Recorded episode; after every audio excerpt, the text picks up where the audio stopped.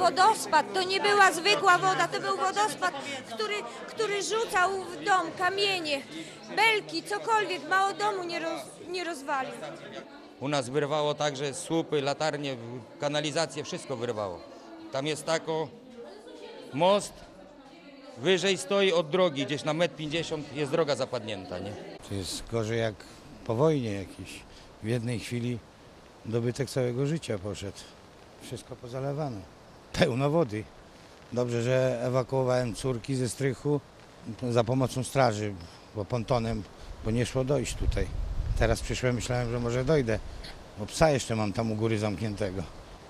Córki mam u sąsiadki dwie, a żona jest na wsi. Akurat nie żeśmy tam byli, to już jej tu nie ciągłem. Nie? Nawet nie wiem, czy na Zgorzelec można dojechać. Warińskiego. No teraz to tragedia, to sama rzeka. To jest tragedia, to jest... 20 po 8 wyjeżdżałem stąd na Zgorzelec, tam do rodziny na chwilę i już o 11 córki dzwoniły, że wszystko pływa. To ponoć moment przyszło. Moment przyszło wszystko. Samochód sąsiada w garażu, zalany. Drugiego też ledwo wyciągli, nie wiadomo co z niego będzie. Wszystko pozalewane, meble, wszystko wsia, wsia. Tragedia w jednej chwili. Tak 10 lat temu, dokładnie 7 sierpnia 2010 roku, mówili zszokowani mieszkańcy Bogatyni, kiedy spadło w ciągu 45 minut 140 litrów wody na metr kwadratowy. Norma wynosiła 60 litrów na miesiąc. Reporterzy Radia Wrocław byli tam na miejscu i przez kilka dni relacjonowali sytuację w mieście i okolicy. W studiu gość Jerzy Stachyra, wówczas wiceburmistrz Bogatyni, obecnie przedsiębiorca. Dobry wieczór. Dobry wieczór, witam Państwa serdecznie. Za stołem realizatorskim Anita Janczak, przed mikrofonem Alicja Mikłaszewicz. Zaczynamy dźwiękową historię, podczas której wykorzystamy nasze archiwalne nagrania ze strony tu.prw.pl.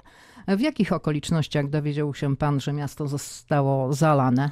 No to były okoliczności, które mogę nazwać zaskakującymi, bo jeszcze dzień wcześniej wróciłem z urlopu, bo to był ostatni dzień mojego urlopu. I nic nie zapowiadało takiej tragedii. To było zdarzenie bardzo, bardzo nagłe. Ja rano otrzymałem telefon, nie pamiętam już o której godzinie, ale to były godziny poranne, że mam szybko się pojawić gdzieś na mieście, bo coś się dzieje. Faktycznie bardzo mocno już wtedy padało i ten deszcz padał coraz mocniej. I dopiero jak wyszedłem e, z domu i zobaczyłem, co się dzieje dookoła, to dopiero przekonałem się, że no, dzieje się coś naprawdę, naprawdę niepokojącego. Pamięta pan, jaki to był dzień tygodnia? To była chyba sobota. Pierwsza reakcja, jak pan Zaskoczenie, zobaczył tę wodę? zaskoczenie, szok, niedowierzanie, że w tak krótkim czasie mogło się coś takiego wydarzyć. I oczywiście mobilizacja, tak? bo w takim momencie, kiedy jest taki zastrzyk adrenaliny, pierwsza rzecz to e, działać, tak? zwłaszcza jeżeli e, jest się odpowiedzialnym za coś, czyli co trzeba zrobić, jakie działania podjąć. I oczywiście my natychmiast przystąpiliśmy do działania, ale ta sytuacja się z minuty na minutę zmieniała, bo oczywiście A to działanie na czym polegało? Pamiętam, że już wtedy rozpoczęło się gdzieś ustawianie worków z y, piaskiem, ten piasek był gdzieś wożony, straże pożarne już jeździły, wszyscy starali się zabezpieczyć teren, bo woda była na granicy w godzinach porannych, na granicy wylania się z koryta. Staraliśmy się zabezpieczyć to, żeby ta woda się nie przelała, ale ona się podnosiła tak potwornie szybko, że te działania już po godzinie czy dwóch przestały mieć jakikolwiek sens, bo po prostu ta woda zrywała wszystko, co, tylko można było. Kataklizm przyszedł rano między 8.30 a 9.15, 20. Kilka godzin później Radio Wrocław relacjonowało. Kolejne informacje z Bogatyni ma dla nas odcięta od świata e, Elżbieta Osowicz. Halalu? Witam. E, Dokładnie jest tak, jak mówisz. Przed kilkoma minutami orientowałam się, e, jakie są możliwości wyjazdu z Bogatyni w w kierunku Zgorzelca, na przykład albo w kierunku Czech, albo w kierunku Niemiec. Jakiejkolwiek drogi nie ma żadnej. Tak twierdzi policja, która tutaj próbuje jakoś e, regulować i informować, regulować e, ruchem. Podobno e, jest tak, że ta droga Bogatynia z Gorzelec e, jest zalana w miejscowości Ręczyn. Tam puściła Witka i nie ma możliwości przejazdu. Najprawdopodobniej tam też kłopoty ma z przejazdem wojsko. Wojsko, które ciągle jeszcze nie dotarło do Bogatyni. To, że amfibie miały tutaj przyjechać i wojsko miało przyjechać, e, słyszeliśmy w południe. No minęło już wiele godzin, a ciągle nie ma. Sytuacja w Bogatyni jest ciągle trudna. O tym Tomasz Milski ze Straży Pożarnej. Przede wszystkim są prowadzone działania ratownicze. Od samego początku nie zakończyliśmy działań ratowniczych, ponieważ są jeszcze osoby do ewakuacji. Więc w tej chwili jest to najważniejsze. Próbujemy robić e, tyle, ile możemy zrobić przy tym sprzęcie, który posiadamy. Łódki czy sprzęt pływający, który posiadamy jest zbyt słaby na nurt, który jest w rzece i nie jesteśmy w stanie przedostać się na drugą część e, miasta, tam gdzie jest najwięcej znaków zapytania. Ile osób ciągle potrzebuje pomocy? Nie mamy takiej, takiej wiedzy, jest to od kilkudziesięciu do kilkuset osób. Do kilkuset. Powyżej stu. Teraz mamy śmigłowiec, e, prowadzimy rozpoznanie z powietrza. E, W śmigłowcu są ratownicy wysokościowi z uprawnieniami do prowadzenia działań ewakuacyjnych przy użyciu śmigłowca, więc e, teraz po rozpoznaniu będą podejmowane działania już ewakuacyjne. Czekamy cały czas na sprzęt wojskowy, ciężki sprzęt pływający, to jest najistotniejsze. Kiedy on dotrze, bo od południa już o tym słyszymy. Nie mamy takiej wiedzy dokładnie. No, podobno jest już między Zgorzelcem a Bogatynią, ale kiedy dotrze do miasta, to nie wiemy. Część domów już została, zawaliła się, część jest podmyta, więc sytuacja jest cały czas rozwojowa. Prowadzimy stricte działania ratownicze.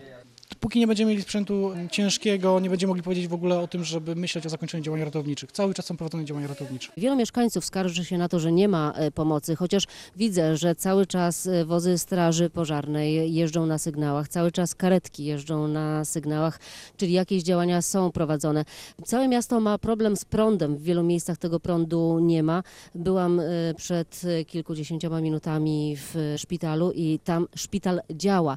Działa dzięki agregatom, ale też e, brakuje paliwa do tych urządzeń, które produkują e, prąd. Sztab kryzysowy kolejny zbiera się o godzinie 20. Wiem, że także obraduje sztab kryzysowy przy wojewodzie dolnośląskim. Nasza reporterka Elżbieta Osowicz rozmawiała z mieszkańcami zalanej Bogatyni. Zalało cały dół, tam góra się uratowała, nie? No ale za to zakład, gdzie zatrudniam 24 ludzi, jest cały zalany. I stacja diagnostyczna, podnośniki i wszystkie. To był wodospad, to nie była zwykła woda, to był wodospad, który, który rzucał w dom kamienie, belki, cokolwiek, mało domu nie, roz, nie rozwalił. Jak wygląda Pani dom teraz? No mój dom jest murowany, stoi. No i ten dom, mój dom powstrzymał, że te dalsze domy nie zostały rozwalone, nie popłynęły. Na razie to my wszyscy wzięliśmy się do roboty. Tam mam koparkę, więc koparka od razu jeździ i, i zbieramy, było to na ulicę wszystko, nie? Z jednej stronyśmy zrobili przejazd, żeby do firmy był, koparką. No i w tej chwili chłopaki pracują, nie? A Pana dom stoi, tak? Dom stoi. Dom ma 25 lat, ja go sam budowałem, więc on jest na, na solidnych fundamentach, wytrzymał, nie? No ale straty są, bo cały dół, tam gdzie syn mieszkał, bo się wyprowadził, no całe szczęście, bo budował sobie dom, no to cały dół jest zalany, tam graty, lodówki, nie lodówki, te wszystkie meble, nie? No tutaj ja se w domu to se poradzę, najgorsze ogrodzenia, bo poszły wszystkie ogrodzenia dookoła. Butlę gazową przesunęło całkiem, także straty są duże, nie? No i nie ma wody i światła. Kiedy będzie, wiecie? A, jak słupy powywalało. U nas wyrwało także słupy, latarnie, kanalizację, wszystko wyrwało. Tam jest tako most, wyżej stoi od drogi, gdzieś na metr 50 jest droga zapadnięta, nie? Także do, ja do domu akurat dojeżdżam jeszcze, nie? Ale już dalej nie dojedzie. Trzeba jechać od góry znowuż, inną drogą. Czujecie, że macie pomoc? Wczoraj roznosili i chleb za darmo, i wodę, i, i także y, tam jedzenia na razie jeden dzień czy dwa to się wytrzyma, nie? Myśmy stali wczoraj w, kolej, w kolejce na Zamojskiego za jedzeniem czy piciem, no wody zabrakło. To dobrze, że dowozili. Dzisiaj był rano beczkowóz już. Także Jest dobrze, już dowożą tą wodę, także nie można narzekać, jest dobrze. Naprawdę, wczoraj nawet skądś straż się wzięła i troszeczkę nam tam pomogli, te, te drzewa zaczęli już ciąć, co, co się zatrzymały na, na ogrodzeniu, także już troszeczkę coś się tam dzieje. A dzisiaj, no to nie wiem, bo przyjechałam do firmy, bo firma jest w nie lepszej sytuacji, w Co to za firma? Mamy warsztat samochodowy, stację diagnostyczną, sklep. Nie wiem, co teraz tam się dzieje. Pani to wszystko znosi. Y, No jak znoszę, no, no, no trzeba to przyjąć, no, no, nic się na to nie poradzi, nie, ale, ale po prostu staliśmy na tym balkonie i, i czekaliśmy nie wiadomo na co. Nie wiedzieliśmy co, jakie, bę- jaki dalszy krok nasz będzie. Czy będziemy uciekać na dach, y, wynosić się, czy jeszcze co, mamy jeszcze psa, też chcieliśmy go ratować. Zapraszamy gorąco do Opolna, bo nikt tam nie dotarł i bardzo byśmy chcieli, żeby tam ktoś przyszedł. Wszyscy mówią, że Bogatynia, tak? Tak, wszyscy mówią, że Bogatynia, Sieniawka, Porajów, a Opolno jakby nic. Jesteśmy również zalani, mamy zalane budynki mieszkalne, y, tonęliśmy też w wodzie, no pozostaliśmy bez żadnej pomocy. Tutaj teraz się To znaczy była pomoc, woda i chleb nam jest niepotrzebne. Mamy wodę, jesteśmy w super sytuacji, można powiedzieć. Mamy wodę, mamy prąd, Jedzenie też sobie kupimy. To... sklep mamy obok. To nam jest niepotrzebne, może tu ludzie bardziej potrzebują. Czego potrzebujecie? Y, Do dzisiaj nie mieliśmy worków z piaskiem. Przed chwilą właśnie przywieźli nam worki. Na piasek nie mamy szans. Nie mamy szans na, Po co wam worki z piaskiem? na wszelki wypadek. Mieszkamy tuż przy rzece. Gdybyśmy mieli z 10 worków z piaskiem, wtedy woda by się nam do domu nie wdarła. W sobotę o 7 wyjechaliśmy do Jeleniej Góry, o 9 dostaliśmy telefon, że nas zalało. Proszę sobie wyobrazić naszą sytuację, kiedy człowiek ma świadomość, że do domu nie może wrócić, że tam zalewa. Wróciliśmy tyle, tyle tego mułu, zresztą no co będę mówiła. Ona już opadła wtedy. Ona już opadła i ten gnój... Wysoko była woda. Y, Około 40 centymetrów. Można sobie wyobrazić parterowy dom, więc parter totalnie, no wywalamy w tej chwili z dołu wszystko. Ludzie nie wiedzieli, co mają robić, a władze Bogatyni nie dostały żadnego ostrzeżenia. Z tego co pamiętam, później sprawdziłem, jak to wyglądało. My dostaliśmy jakiś komunikat, talon był chyba dzień wcześniej, między 14 a 15, o ile dobrze pamiętam. I to był komunikat mówiący o wzmożonych opadach deszczu, taki dosyć typowy. Powiadomiliśmy o tym służby, przekazaliśmy ten komunikat, ale pamiętajmy, że to było 10 lat temu. To była sytuacja zupełnie inna niż teraz. Nie było Kiedy systemów... osobiście dostajemy alerty. Dokładnie, nie było systemów ostrzegania SMS-owego, mniej były rozwinięte też e, służby ratownicze. Ale czy władze Bogatyni zareagowały jakoś na to ostrzeżenie, oprócz tego, że powiadomiliście odpowiednie służby? Trudno Czy nikt się nie przejął? My, z, powiem tak, rutynowo dosyć podeszliśmy do tej sprawy, no bo dosyć rutynowy był ten komunikat. On nie, nie miał jakby pokrycia w rzeczywistości, która się zdarzyła dzień później, bo to, co się zdarzyło, to nie dało się tego przewidzieć i nie dało się w żaden sposób przygotować. Pamiętajmy, że to była rzeka, woda, która e, przenosiła samochody, przewracała budynki, zrywała Słupy. asfalt, słupy, garaże, po prostu domy płynęły tą wodą. W ciągu kilkunastu godzin, praktycznie jednej nocy, jednego popołudnia, nie dało się w żaden sposób przygotować. Jedyne, co mi przychodzi do głowy z perspektywy tych lat, to czy można było ewakuować ludzi, ale po takim komunikacie, jaki my otrzymaliśmy, jakby nie było podstaw, a poza tym tego typu powódź w Bogatyni miała miejsce e, trochę mniejsza, ale też duża w 1917 roku poprzednio, czyli 100 lat wcześniej. Gdybyśmy my próbowali ewakuować mieszkańców, to myślę, że no, nikt by specjalnie nie zareagował. Nie mieliśmy możliwości jakby na siłę e, tych mieszkańców e, z domów ewakuować. Trzeba byłoby to ewakuować kilka tysięcy osób tak naprawdę w ciągu kilkunastu godzin. Ten komunikat podstaw do takiego działania nie dawał. A czy próbowaliście interweniować do władz, które wydały ten komunikat, że on był taki lakoniczny, niedokładny, nieprecyzyjny? Chyba nie. Natomiast Dlaczego? zastanawiam się, czy ktokolwiek był w stanie przewidzieć, że takie zdarzenie e, się może wydarzyć. My wtedy te pierwsze dni, tygodnie zajmowaliśmy się bardzo mocno pracą na bieżącą. Pracowaliśmy dzień i noc praktycznie. Było setki spraw do załatwienia. To była e, potrzeba zajęcia się mieszkańcami, zaopatrzenia tych mieszkańców, remontów, przygotowania, wypłacania świadczeń jakichkolwiek dla tych ludzi. Dach nad głową, 300 osób przebywało w szkole już następnego dnia, także to był naprawdę potężny logistyczny problem i tego typu sprawami no nie było czasu się zająć, powiem szczerze. E, Dwa dni Chociaż po... pamiętam, że no zarzucano nam, to był taki gorący temat, dostaliście ostrzeżenie, nic nie zrobiliście, no to A kto wam powiem zarzucał? szczerze, ówczesne władze, pamiętam minister spraw wewnętrznych chyba, chyba Jerzy Miller? tak, tak, dokładnie, pan Miller. Pojawił się chyba następnego dnia czy dwa dni później. Głównym tematem było to, że dostaliśmy ostrzeżenie i niewiele zrobiliśmy. A to było z RCB, z Rządowego Centrum Bezpieczeństwa? Nie pamiętam z którego, z której instytucji, czy, czy, czy z powiatowych jakichś organów. Natomiast był to taki rutynowy komunikat, a zwłaszcza w takiej sytuacji, kiedy my naprawdę nie wiedzieliśmy, gdzie ręce włożyć, dyskusja na temat tego, czy, czy my byliśmy ostrzeżeni, czy nie i co mogliśmy zrobić, no to moim zdaniem była kompletnie bezcelowa. To znaczy, że powódź z 1997 roku na Dolnym Śląsku i nie tylko, niczego nie nauczyła ani tych, którzy wydają komunikaty, ani tych, którzy rządzą w danych miejscowościach. My jako Bogatynia nie odczuliśmy jakby zmiany jakościowej po 97 roku, chociaż wtedy my nie ucierpieliśmy w tej powodzi, także to było zaskoczenie, jakby nie byliśmy takim terenem, który miał No tak, ale o tej powodzi w 1997 roku to przecież media trąbiły wszerz i wzdłuż, prawda? Oczywiście.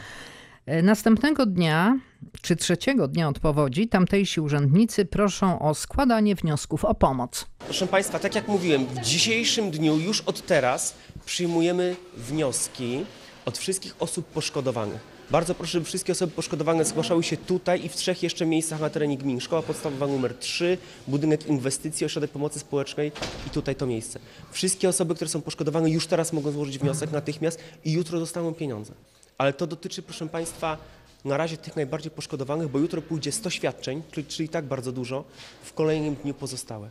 Natomiast osoby, które tak jak Państwo, dziś mają firmy czy lokale usługowe, umawiamy się na jutro i jutro ustalimy, co z Państwem robimy. Tak? Zaprasz zapraszamy. I mieszk- ja jestem i mieszkańcem Boskościuszki 65, tam Markocice, jesteśmy bardzo poszkodowani i firma to samo. Skoro jest taka sytuacja, to ja bardzo proszę, żeby Pani złożyła wniosek jako osoba poszkodowana w związku z mieszkaniem i taki wniosek niech sobie leży, a jutro proszę przyjść i zastanowimy się, jak Państwu możemy pomóc. My zaraz uruchamiamy nasze służby prawne, e, zbadamy, w jaki sposób będziemy mogli Państwu pomóc. Natychmiast się tym zajmiemy, tak? Ja wiem, proszę Państwa, ale wiecie, że nam ustawa, to... No właśnie. ustawie ustawy, która nam pozwala wypłacać świadczenia osobom indywidualnym, My tak? wszystko rozumiemy, tylko że też pełno sklepów zostało zlikwidowanych, potracili całe swoje dobytki, swoje pracy, ludzie nie mają, ani nie ma prądu, nawet, no, nawet nie ma jak sprzątać, nie? No, no, Zdajemy sobie z tego sprawę, że Państwo jesteście poszkodowani. Też będziemy próbowali Wam pomóc, o ile w stopniu, w jakim to będzie możliwe oczywiście. To natychmiast. Dzisiaj są pieniądze, dzisiaj przyszły pieniądze od wojewody i już dzisiaj Państwo te wnioski dostajecie. Jutro są pieniądze. Ile spodziewacie się, ilu wniosków? E, Trudno mi powiedzieć. Jesteśmy gotowi w dniu jutrzejszym wypłacić już 100 świadczeń dla najbardziej potrzebujących. Wszystkie wnioski, jakie trzeba dzisiaj przyjmiemy, również na terenie gminy, czyli w Porajów, tam wnioski zawieziemy, w szkole będzie można je zostawić. W pozostałych miejscowościach wiejskich my po prostu będziemy dowozić te wnioski prawdopodobnie do sołtysów. Najszybciej, jak to tylko było możliwe, zorganizowaliśmy całą procedurę i już teraz przyjmujemy wnioski od poszkodowanych. Jutro zaczniemy wypłacać świadczenia. Do pracującej od kilku dni w Bogatyni Elżbiety Osowicz dołącza kolejna nasza dziennikarka Sylwia Jurgiel. Do miasta musiała jechać naokoło. Przyjechałam do Bogatyni przez Niemcy. Ta rzeka płynie sobie już tak trochę spokojnie. W tej chwili tak. A to, co tutaj widzę, to, to spokojne powodzi, nie jest. Nie. Wie pan, ja tu jestem od 55 lat i dwie powodzie poważne przeżyłem, ale czegoś takiego nie było. Woda dochodziła do tamtej ulicy do końca, tu nie było wody w ogóle. Znaczy rzeka była, na, woda była na wysokości rzeki, nie? Ale tu, tu nic się nie działo. A tym razem, A tym razem niestety zaskoczyło, no nikt się nie spodziewał czegoś takiego. To jest, to jest coś strasznego. że aż tak, nie? Tak, że aż tak. A w tej chwili co? co, co to jest sprzątanie? Co, co można robić? Tak, my sprzątamy i wyrzucamy co można. Dzisiaj są takie środki, prawda, którymi można to później zaciągnąć, że można będzie, ale no kupę, ogrom pracy, ogrom pracy, że ona tu prowadzi ten zakład już od kupę lat, nie, no ale stało się. Trzeba próbować coś z tego wyciągnąć. I nie można narzekać, tylko trzeba się wziąć za robotę. Ludzie zaczynają narzekać, bluźnią, cudują, ale to trzeba, ja mówię, to się stało. To się stało.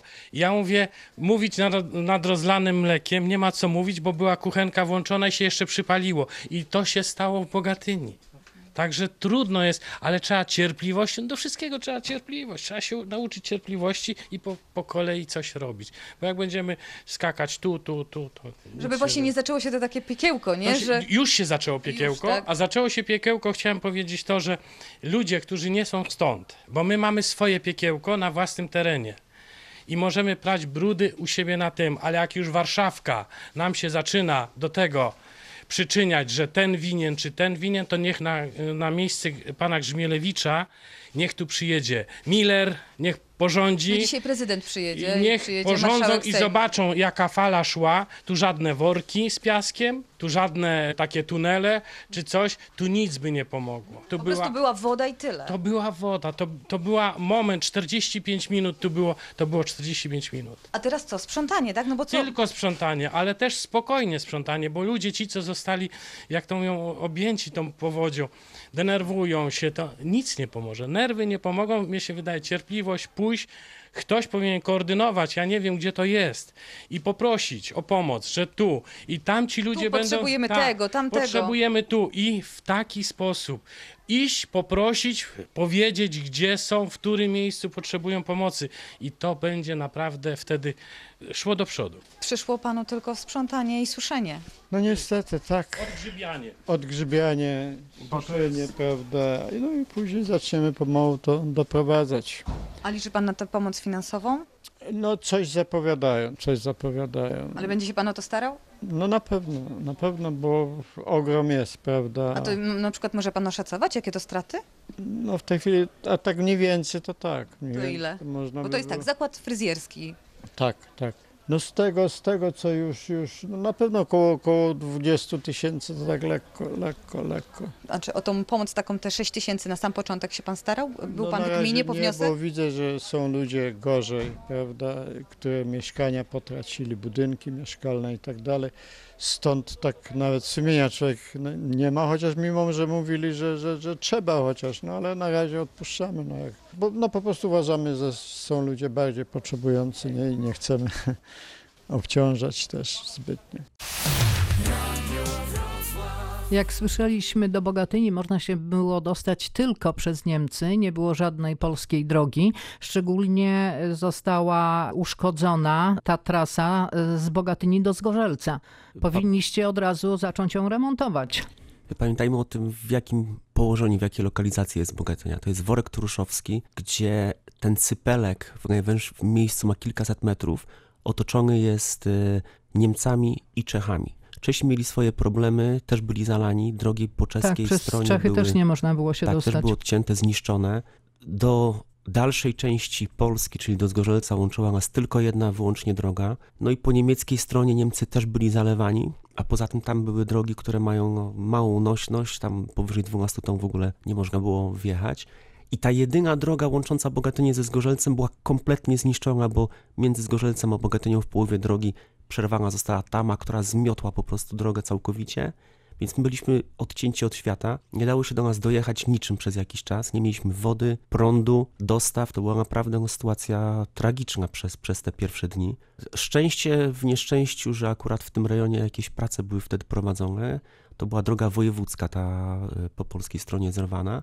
I udało się jakoś zmobilizować szybko e, wykonawcę. I 400 metrów drogi zostało w 7 dni odbudowane. No to było- niesamowite jak na Polaków. Teraz aż mi trudno uwierzyć, jeżeli sobie przypomnę, że to faktycznie kompletnie zmieciona droga została w ciągu tygodnia odbudowana. Jeden z mieszkańców narzekał na Jerzego Millera, ówczesnego szefa MSWiA. Był u was już na drugi dzień. Co takiego powiedział, że was zdenerwowało, czy tam mieszkańców? No moim zdaniem trochę za dużo polityki się wdarło wtedy w te wszystkie działania, zwłaszcza, że jakby burmistrz Bogatyni był z innej opcji politycznej niż aktualnie rządzący i to w tych pierwszych dniach myślę miało jakieś znaczenie, bo tak jak mówiłem, zarzucano nam, że dostaliśmy ostrzeżenie, niewiele zrobiliśmy. I pamiętam też takie słowa... Łajał was? Tak, tak, łajał nas. Pamiętam, że zostaliśmy porównani ze Zgorzelcem, gdzie akurat burmistrz był z tej samej opcji co rządzący, natomiast sytuacja była Ale w Zgorzelcu nie było takiej sytuacji jak w Bogatynie. Tam były jakieś podlania, zgnysy.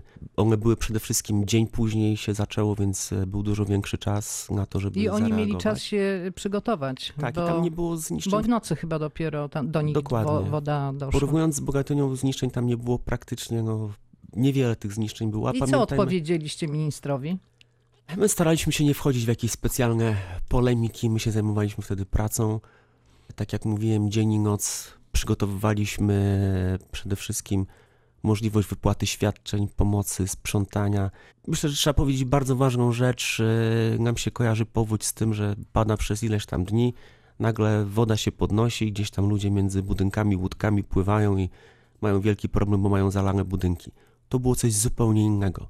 W ciągu dosłownie kilku godzin opady zmieniły naszą niewielką rzeczkę w wodospad, który przeszedł przez miasto, zmiótł kilkanaście budynków doszczętnie, zmiótł garaże, samochody, asfalt, tam nie było po prostu nic. To wyglądało jak po nalocie dywanowym.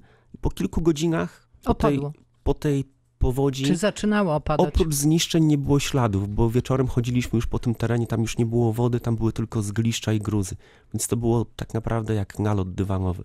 Jak zareagować? Jak y, można się było do tego przygotować? Nie wiem, naprawdę. To była tragedia. Poszkodowanych ludzi było tysiące. Ja pamiętam taką pierwszą konferencję, którą gdzieś zorganizowaliśmy. Ja dostałem dane na biurko, których wcześniej nie widziałem. Tam były między innymi dane dotyczące liczby poszkodowanych i patrzę w tą kartkę, czytam poszkodowanych tysiąc rodzin. Zacząłem odczytywać te dane i przez chwilę się zawahałem, bo myślę, chyba jest pomyłka, pewnie jest tysiąc osób, co byłoby bardzo dużo. Nie, to faktycznie było tysiąc rodzin poszkodowanych w tej powodzi, którym trzeba było natychmiast pomóc. I wtedy jakiekolwiek łajanki, jakieś przekomarzanie się i wykorzystywanie tej sytuacji po prostu było nie na miejscu. Po rozmowie z poszkodowanymi nasza reporterka Sylwia Jurgiel sprawdza, co z wypłatami dla powodzian. Panie burmistrzu, dzisiaj te pieniądze rzeczywiście trafią na konta tych ludzi, którzy potrzebują tej pomocy. To znaczy chodzi mi oczywiście o te 6 tysięcy. Y, Te pieniądze będą na pewno w dniu dzisiejszym wypłacane w kasie urzędu. Ja powiedziałam konta, czyli to ludzie przychodzą, dostaną pieniądze. Tak, dostaną fizycznie gotówkę. Jeżeli tylko listy zostaną dostarczone do kasy, natychmiast nastąpi wypłata tych zasiłków. Być może to już się odbywa. Myślę, że od godziny 13 to już na 100% będziemy mogli pieniądze osobom przekazywać. Pamiętajmy, że dzisiaj wypłacamy 100 zasiłków dla wytypowanych osób już po weryfikacji wniosków, które ucierpiały w stopniu największym. Ja zdaję sobie sprawę, że te osoby, które również bardzo, bardzo mocno ucierpiały, dostaną te zasiłki powiedzmy jutro. No ale myślę, że ten dzień czy, czy, czy dwa zwłoki tutaj spotkamy się ze zrozumieniem i że ten jeden dzień ci, ci, ci pozostali po prostu poczekają. Panie burmistrzu, a gdybym ja miała zapytać pana, bo tak mamy Bogatynia, dzień trzeci po kataklizmie, jaki stan miasta? Powoli staramy się ochłonąć z szoku. Sprzątanie trwa. Cały czas opracowujemy strategię, co dalej, pod każdym względem. Pod względem odbudowy, pod względem zapewnienia dachu nad głową dla osób, pod względem sprzątania, zaopatrzenia naszych mieszkańców, rozpoczęcia normalnego życia, co jest tutaj trudne ze względu na kataklizm i w naszym e, rejonie, i w rejonach sąsiednich. Panie burmistrzu, a wiemy ile osób będzie potrzebowało na przykład lokali zastępczych? No tak jak pan burmistrz mówił, około 240 chyba 8 budynków jest uszkodzonych, tak?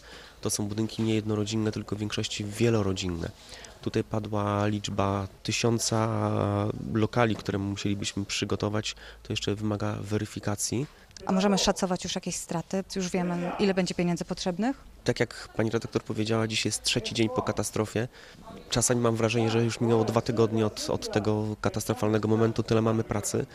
Na dzień dzisiejszy jakieś szacunki nie są możliwe, ale myślę, że to będą setki milionów. Setki milionów. Dzisiaj przyjeżdża Tak tutaj, wydaje. dzisiaj, dzisiaj przyjeżdża tutaj marszałek Sejmu, prezydent. Będzie, będzie prośba od państwa o te pieniądze właśnie? Na pewno tak, będziemy prosić pana prezydenta, pana marszałka o wszelką pomoc, pomoc finansową głównie.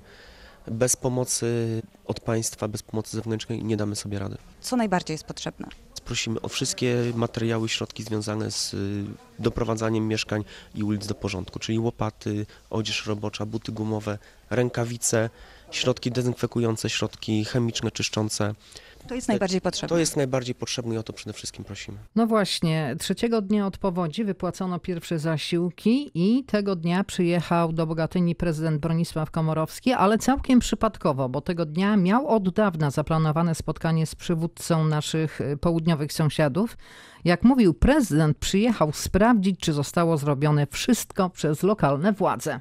Postanowiliśmy y, ze Śnieżki po spotkaniu y, z prezydentem Czech przy- przylecieć także tutaj do Bogatyni, potem do Zgorzelca, aby zobaczyć nie tylko skalę zniszczeń, y, i, ale, i dowiedzieć się o nastrojach ludzkich, ale także sprawdzić to, czy jest zrobione wszystko, co powinno być zrobione i co może być zrobione, aby zareagować na, y, na skutki żywiołu, który rzeczywiście był żywiołem groźnym na skalę taką zaskakującą w pełni i naprawdę ogromną. Więc mogę Państwu powiedzieć, że z jednej strony mm, jestem pod takim smutnym wrażeniem dramatu ludzi, dramatu miejscowości, bo widać gołym okiem zniszczenia pięknej, pięknej miejscowości, pięknego miasta, pięknych domów.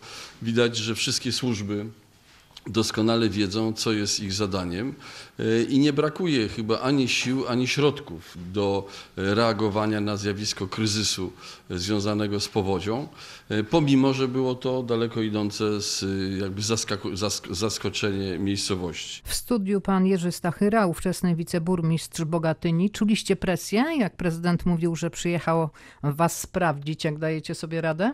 Staraliśmy się nie myśleć o takich rzeczach, chociaż oczywiście zawsze jest jakaś presja, jeżeli Ale co, zdenerwowaliście się?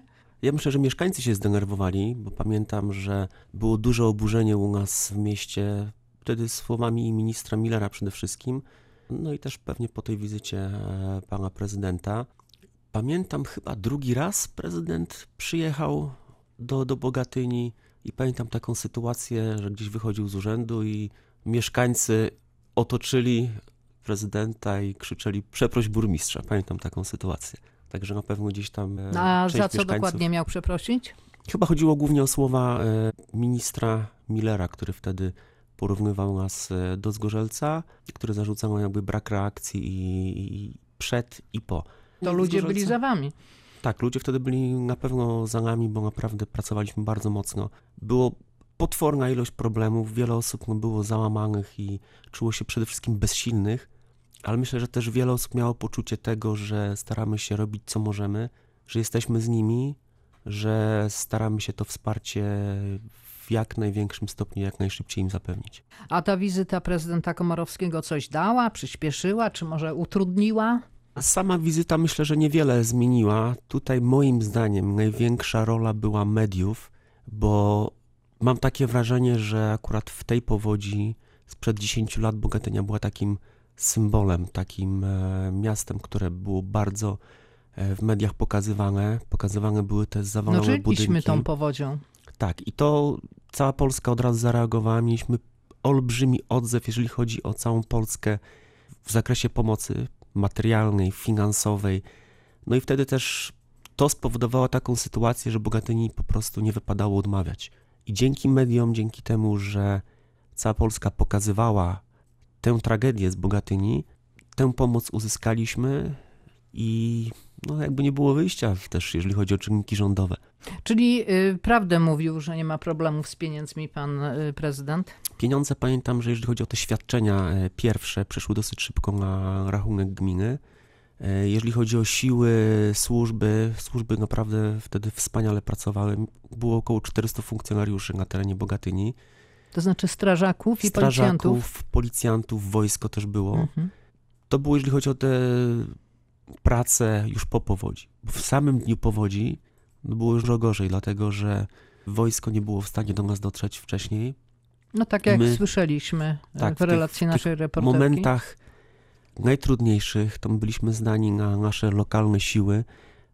Wszystko było wykorzystywane. E, Sprzęt budowlany, sprzęt strażacki, wszystko co było i każdy kto mógł, nawet osoby prywatne, jednostki te, które gdzieś były w okolicy, mieszkańcy, wszyscy pomagali sobie nawzajem, bo naprawdę no, było zagrożenie życia dla wielu osób. Pierwszy szok minął, pomoc wypłacona, ludzie doprowadzają do użytku swoje domy i mieszkania, tymczasem miłośnicy zabytków biją na alarm. Miasto w powodzi straciło swoje najcenniejsze budynki, mówi Marcin Pliszek z Bogatyńskiego Towarzystwa Gospodarczego. Zabytki charakterystycznej dla regionu architektury łużyckiej. Domy przysłupowe to są chyba tutaj największa strata, jaka w tej chwili jest tutaj na terenie Bogatyni. Inny miłośnik Bogatyni, Paweł Kamiński, dodaje, że domy przysłupowe, czyli łużyckie są, a może były, najprawdziwszą wizytówką miasta. To jest taka wizytówka tych terenów, w ogóle górnych Łużyc. W samej Bogatyni było 136 takich budynków. Na terenie gminy Bogatynia jest 81, a w całej polskiej części naszego regionu jest około 400. Po polskiej stronie Bogatynia była taką perłą architektury przysłupowo-zrębowej i niestety chyba była, bo e, powódź wyrządziła tutaj wielkie szkody. Dużo domów jeszcze wygląda dość dobrze, no a praktycznie wiszą na nich tabliczki już, że grozi zawaleniem, więc y, no chcielibyśmy uratować, żeby było na pewno uratowane to, co uda się uratować, żeby nie po prostu nie burzyć wszystkiego pochopnie i, że tak powiem, jeden za drugim, no bo na pewno to jest do zrobienia, są technologie, no kwestia tylko tak naprawdę jest y, finansowa tutaj, prawda, i odpowiedniego podejścia do tego. Jeżeli chodzi o domy przysłupowe, no to na pewno już nie ma szans, żeby to wyglądało tak jak do tej pory. Y, No i my też tutaj zastanawiamy się tak naprawdę, co z tą Bogatynią będzie, ponieważ no, były plany co do tutaj bulwaru, co do robienia y, jakiegoś takiego zabytkowego centrum i tak naprawdę w tej chwili to wszystko stoi pod wielkim znakiem znakiem zapytania i my sami tutaj jako mieszkańcy, no, no zastanawiamy się w ogóle, co z tym miastem dalej będzie, jak to będzie dalej wyglądać. Zastanawiają się także mieszkańcy, którzy otrząsnęli się już w większości po tragicznej powodzi i zgodnie przyznają, że bez ciasno stojących obok siebie domów przysłupowych Bogatynia już nigdy nie będzie taka sama. nie będzie funkcjonowała. W ogóle ta ulica 1 Maja już nie będzie taka jak była. Nie będzie. Będzie pogorzelisko, będzie nic. Nic. Jedna wielka ruina będzie. No i będzie mniej urokliwa jak przedtem, no ale łudźmy się tym, że część zostanie jeszcze tych domków. To była relacja Piotra Słowińskiego. Czy władze coś zrobiły, żeby odnowić te budynki przysłupowe, zabytkowe? Moim zdaniem to był i jest największy problem, najmniej rozwiązany problem do tej pory. Wynika to z wielu rzeczy, nie tylko z pieniędzy. To są budynki bardzo stare, których y, renowacja wymaga dużych pieniędzy. Ich na terenie gminy było około 270, największe skupisko tego typu domów w Europie. Ale większość z nich to była własność mieszana, czyli kilka lokali w budynku, część należała do gminy, część do osób prywatnych, często osób, które nie miały pieniędzy. I gmina no, miała problemy nawet, żeby sfinansować e, tego typu remonty, no bo właściciele też powinni partycypować. Oczywiście można pozyskiwać na to jakieś środki, ale nie jest to takie proste. Tylko system e, wtedy pomocowy po powodzi, przynajmniej ten system dotyczący strat powodziowych, był o tyle niesprzyjający, że tam można było dostać pieniądze głównie na lokale. Jeżeli był budynek wielorodzinny, to nie dostawaliśmy pieniędzy na przykład na części wspólne, na korytarze, na elewacje, na, na dachy, na takie rzeczy. To A jak wygląda większość- sytuacja teraz z tymi domami? Ile zostało Eee, zniszczonych?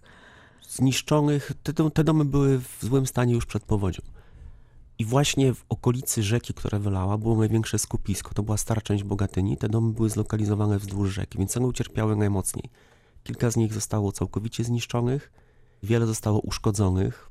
Do dzisiaj wydaje mi się, że wyremontowanych porządnie zostało kilka, może kilkanaście. Na pewno jest to problem, który ciągle wymaga działań. Pieniędzy. Pieniędzy oczywiście. Są komplikacje prawne. Do tej pory moim zdaniem to nie zostało rozwiązane. Naprawdę bardzo ciężka, ciężka sprawa. Władze Bogatyni po powodzi w 2010 roku postanowiły wybudować trzy zupełnie nowe bloki dla powodzian. To miały być 82 mieszkania. W 2013 roku okazało się, że domy te bardziej przypominają mieszkania z serialu Alternatywy 4. Grupa powodzian z Bogatyni od trzech lat czeka na obiecane przez władze mieszkania. Obiecanki, cesanki cały czas nas oszukują. Mieszkamy w takich warunkach dalej, jak cyganie, nic więcej. Budowa wreszcie ruszyła i w ubiegłym roku miała zostać zakończona. Niespodziewanie okazało się, że są problemy. Wykonawca nie był w stanie dokończyć prac. Burmistrz Andrzej Grzmielewicz nie tracił jednak optymizmu. Niestety wykonawca okazał się nie do końca rzetelny. Został rozwiązany z nim kontrakt. Robimy wszystko, żeby jak najszybciej to skończyć. Burmistrz był przekonany, że na dokończenie robót wystarczą 2 miliony złotych, bo brakowało jeszcze tylko wyposażenia łazienek czy drzwi. Został wybrany nowy wykonawca, który przystąpił do pracy i okazało się, że 2 miliony złotych to o wiele za mało. Radni musieli się zebrać na nadzwyczajnej sesji i przegłosować na dokończenie robót dodatkowe 6 milionów złotych. Okazało się bowiem, że budynki dla powodzian to po prostu niedoróbki. Kierownik robót Rafał Pietryka mówi, że w mieszkaniach były gniazdka elektryczne, ale do tych mieszkań nie prowadziły żadne przewody. Zostały powycinane część przewodów y, elektrycznych, takie rzeczy. Podobnie przed budynkami lampy uliczne stały, ale kabli do nich nie było. Jakby tego było mało, okazało się, że jeden z bloków stoi na terenie zabagnionym i woda wlewa się tam do piwnic. Okazało się, że tam y, należy wykonać drenaż opaskowy wokół budynku, dlatego wykonaliśmy y, drenaż opaskowy i złapaliśmy tą wodę i problem znikł. Podobnie okazało się, że nie ma na budynkach ani zaprojektowanych, ani wykonanych ramp dla kominiarzy. Drobniejszych niedoróbek było sporo. Bogatyński radny Artur Oliasz łapie się za głowę i pyta, gdzie byli urzędnicy i nadzór inwestorski nad pracami. Wszak od początku można było mieć wątpliwości, czy prace przy budowie trzech budynków oszacowane na 18 milionów złotych da się wykonać za 12 milionów, czego podjął się pierwszy z wykonawców. jak można za cenę dwóch budynków wybudować trzy. I tutaj e, w mojej ocenie należało solidnie podejmować się czynności kontrolnych i sprawdzających już każdy czy kolejny etap budowy. I co, udało się powodzianom e, wprowadzić do końca 2013 roku? Y, Tak, dzisiaj te budynki są zasiedlone, mieszkają tam właśnie osoby poszkodowane w powodzi. Najważniejsze, że udało się tym osobom e, wykonać te mieszkania i znaleźć dla nich miejsce, ale faktycznie było tam szereg problemów przy budowie tych budynków. A jak teraz te domy wyglądają? Wyglądają te budynki całkiem ładnie, natomiast do tej pory jest szereg usterek i mieszkańcy się borykają z, e, głównie z dachem. E, Przecieka? Są tam, tak, tak. Moim zdaniem nie do końca chyba dobrze wykonany ten dach został. Problem był głównie taki, no jak na wielu inwestycjach w Polsce. Że musieliście najtańszą ofertę wybrać, Przyszedł wykonawca, który bardzo chciał e, te prace zarobić cokolwiek. wziąć, więc dał bardzo niską cenę. W międzyczasie chyba zbankrutował. Trzeba było znaleźć innego, który dokończy te budynki. Także typowe. Ale można było się z nim procesować. No jeżeli jest się z kim jeszcze procesować, Mhm. prawda? Bo to różnie bywa w Polsce, więc no, tego typu problemy się zdarzają na inwestycjach. Najważniejsze, że jednak te budynki zostały oddane do użytku. Ci ludzie mieszkają w nich, chociaż oczywiście trzeba doprowadzić do tego, Woda się już nie leje jak 7 sierpnia 2010, ale jednak trochę tam od czasu do czasu przez dach się przedostaje. Dopiero 5 lat po wielkiej powodzi, która przelała się przez Bogatynię, rozpoczęły się prace projektowe nad budową systemu zabezpieczeń przeciwpowodziowych dla tego miasta. I po raz kolejny Piotr Słowiński. Mieszkańcy Bogatyni od powodzi w 2010 roku czekają na budowę systemu zabezpieczeń przeciwpowodziowych. Po każdych większych opadach patrzą, czy płynąca przez miasto miedzianka znów nie zaleje ich domów po pierwsze piętro jak 5 lat temu. Cały dół był zalany, widać, może się to powtórzyć. To jest momentalnie, jak lunie mocno deszcz, momentalnie nawóz mi pójdzie pod dom. Po raz pierwszy w powojennej historii miasta hydrotechnicy przygotowują aż 8 wariantów ochrony przeciwpowodziowej dla Bogatyni. Od budowy suchego zbiornika retencyjnego o pojemności 3 milionów metrów sześciennych przy samej granicy z Czechami, po budowę kanału Ulgi, który nadmiar wody przeprowadzałby z dala od miasta. Mieszkający nad samą rzeką Andrzej Zdziech, tak jak wielu innych, nie wie, jakie rozwiązanie powinno zostać wybrane. Wie jedno w sprawie rzeki Miedzianka. Chcielibyśmy, żeby nas nie zalewała. Tym razem zabezpieczenia mają być wykonane na wodę jednoprocentową, czyli taką, jaka nawiedza Bogatynię raz na 100 lat. Powódź w 2010 roku to był naprawdę szok, to było ogromne zaskoczenie. Dopiero później okazało się, że podobne zdarzenie miało miejsce, ale to było w roku 1916, więc prawie 100 lat wcześniej. To pokazuje również, że to może nie być ostatni raz, kiedy będziemy mieli do czynienia z podobnymi zjawiskami atmosferycznymi. Gorąco wierzę w to, że uda się zastosować jakieś rozwiązania inżynieryjne, które pozwolą, że miedzianka no, nie będzie powodowała takiego strachu, jak powoduje obecnie, jak powoduje po zdarzeniu w 2010 roku. Już teraz jednak można powiedzieć, że od czasów przedwojennych nie były dla Bogatyni planowane tak wielkie inwestycje przeciwpowodziowe. Pięć lat temu zaczęto dopiero projektować budowę systemu zabezpieczeń przeciwpowodziowych. A jak wygląda sytuacja No teraz? To jest właśnie ten problem, bo nie miała miejsca jakaś konkretna przebudowa rzeki Miedzianki. Praktycznie gdyby podobne zdarzenie, podobne deszcze miały miejsce dzisiaj, to myślę, że sytuacja by się powtórzyła.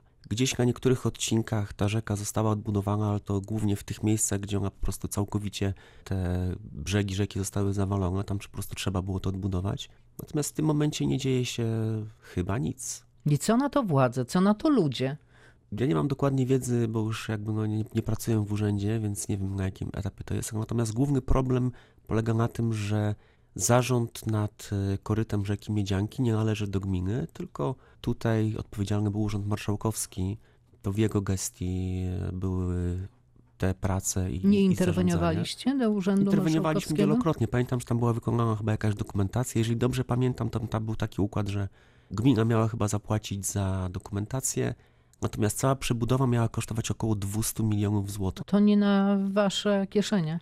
Nie na nasze kieszenie, poza tym no, nie będąc właścicielem tego cieku też e, nie, Nie bardzo mogliśmy inwestować. nie bardzo mogliśmy też pewne rzeczy wykonać, więc ta inwestycja na pewno duża, ale potrzebna do tej pory miejsca w Bogatyni nie miała. I pamiętam takie momenty i to krótko po powodzi, kiedy znów zaczęło lać, kiedy znów zaczęła wzbierać woda w Miedziance i w Nysie, która jest położona niedaleko. I my drżeliśmy, przygotowywaliśmy się do podobnych zdarzeń. Na szczęście to się nigdy nie powtórzyło od tamtego czasu, były jakieś podtopienia. Natomiast podobne zdarzenie dzisiaj wywołałoby podobne skutki. Czyli nic nie nauczyła was ta powódź z 2010 roku i wielka woda z 1997. Ja myślę, że nas jako gmina nauczyła wiele, bo my wprowadziliśmy wiele rozwiązań, wiele zmian po tej powodzi. Na przykład? Ale takich, które my mogliśmy wprowadzić jako samorząd. A na przykład? Na przykład y, system ostrzegania SMS-owy, my bardzo szybko to wprowadziliśmy. Ościenne gminy, z tego co wiem, jeszcze takiego systemu nie miały. Kupiliśmy nowy sprzęt y, dla naszego wydziału zarządzania kryzysowego, rozwinęliśmy też y, system straży pożarnych w gminie. Ale to jest to, co my możemy zrobić lokalnie. My nie możemy zainwestować w remont rzeki, która ma kosztować 200 milionów i której nie jesteśmy właścicielem. Więc na pewno po doświadczeniach tej powodzi sprzed 10 lat dzisiaj Bogatynia by sobie radziła jako samorząd na tyle dobrze, na ile by mogła. Pewnie lepiej niż, niż te 10 lat temu. Prokuratura miała zająć się, kto winny jest tej powodzi. Oprócz oczywiście deszczu. Mówiło się, że jakiś udział by mieli Czesi. Ja myślę, że to jest jakaś legenda, bo były takie informacje gdzieś rozpowszechniane, że tam jakaś tama jest po Tak. czeskiej stronie, że gdzieś tam Pękła. Czesi puścili wodę, czy, czy żeby siebie zabezpieczyć i przez to zalało Bogatynię, ale ja nie spotkałem się z żadnymi jakimiś konkretnymi dowodami na to, by tak było. Czesi też byli poszkodowani, oni też mieli swoje problemy, też mieli potężne zniszczenia po swojej stronie. Wiem, że prokuratora nie postawiła chyba nikomu żadnych zarzutów w związku z tą sytuacją. Jak wygląda teraz Bogatynia? Pozostały jakieś ślady po powodzi? Dzisiaj wjeżdżając do Bogatyni nie zobaczymy, że 10 lat temu była taka straszna katastrofa. Rzeka zalała głównie tą część e, starej Bogatyni. Ona wylała się na kilkaset metrów, może w lewo, w prawo. Zniszczyła wszystko bardzo mocno, ale ten teren był dosyć jednak mimo wszystko ograniczony tego działania. Te miejsca zostały w dużym stopniu odbudowane, zniszczone kompletnie drogi, e, zostały odbudowane, mosty również. Budynki w większości zostały wyremontowane. No, problem jest z tą zabytkową zabudową, ale ten problem był jeszcze, myślę, długo będzie. Także dzięki Bogu Bogatynia dzisiaj oczywiście o powodzi pamięta, ale już nie żyje tą powodzią. Staramy się normalnie żyć, normalnie funkcjonować. To ostatecznie na ile zostały wycenione straty? Trudno mi powiedzieć. Ja pamiętam, że nasze szacunki wykonane krótko po, po całej katastrofie mówiły chyba o 120 milionach, ale to były szacunki głównie dotyczące mienia e, gminy, więc tutaj gdyby doliczyć e, te Własność zniszczenia, tak, własności prywatnej, myślę, że to byłoby około 200 milionów, ale to tak jest bardziej mój szacunek niż szacunek wynikający z dokumentów, których A ile nie widziałem. budynków zniknęło? Całkowicie zniszczonych zostało kilkanaście budynków. My szacowaliśmy też to po powodzi. Pamiętam, to były dla mnie najtrudniejsze momenty, bo były taka procedura była, że kilka grup e, inspektorów nadzoru budowlanego krążyło po mieście. Ja dostawałem telefony w ciągu dnia z adresami budynków, które się okazywało, że jednak stoi budynek, ale trzeba go wykwatorowywać. My tam biegliśmy, wykwatorowywaliśmy ludzi, wpadaliśmy po prostu do mieszkań, mówiliśmy proszę opuścić mieszkania, udać się do punktu ewakuacyjnego, do szkoły de facto. Sprayami pisaliśmy po ścianach, nie wolno wchodzić. Ci ludzie byli przerażeni, w ciągu kilku minut dowiadywali się, że muszą opuścić swoje budynki, które i tak stoją. Pamiętam, pierwszy budynek, który się zawalił, to był budynek chyba czterokondygnacyjny, gdzie mieszkało kilkanaście rodzin. Nie zostało z niego nawet śladu, tam jest teraz łąka w tym miejscu. Pamiętam, było chyba trzy ofiary chyba były, e, jeżeli dobrze pamiętam, ale chyba wśród tych ofiar była jedna osoba ze służb. Nie pamiętam dokładnie w jakich okolicznościach te osoby zginęły, ale no, ofiary niestety były. Czy czegoś się pan nauczył z tego kataklizmu? Na pewno pokory, pokory wobec y, przyrody, wobec żywiołu. Nauczyłem się też działania w warunkach pod ogromnym stresem, w warunkach kryzysu. I nauczyłem się też, że jednak z każdej katastrofy, z każdej trudnej sytuacji można wyjść, bo kiedy dzisiaj patrzę na te osoby, które naprawdę zostały strasznie doświadczone, to wiele z nich jednak e, dzisiaj było w stanie sobie poradzić. Pięknie dziękuję. Moim gościem był Jerzy Stachyra, podczas powodzi wiceburmistrz. Jestem wdzięczna, że przyjął pan nasze zaproszenie, zwłaszcza, że musiał pan pokonać blisko 200 kilometrów. Zatem życzę szerokiej drogi z powrotem. To ja Audy- bardzo dziękuję za zaproszenie i chciałem jeszcze raz podziękować wszystkim osobom, które wtedy nam pomagały, pomogły służbom, osobom, które nas ratowały, które nam e, przekazały dary. To był naprawdę ogromny gest. Pamiętamy to do dzisiaj. Wielkie dzięki. My również dziękujemy. Audycję zrealizowała Anita Janczak, przygotowała Alicja Mikłaszewicz. Przypomnę, że w programie wykorzystałam nasze archiwalne nagrania ze strony tu.prw.pl. Serdecznie dziękuję. Do usłyszenia za tydzień. Dobranoc.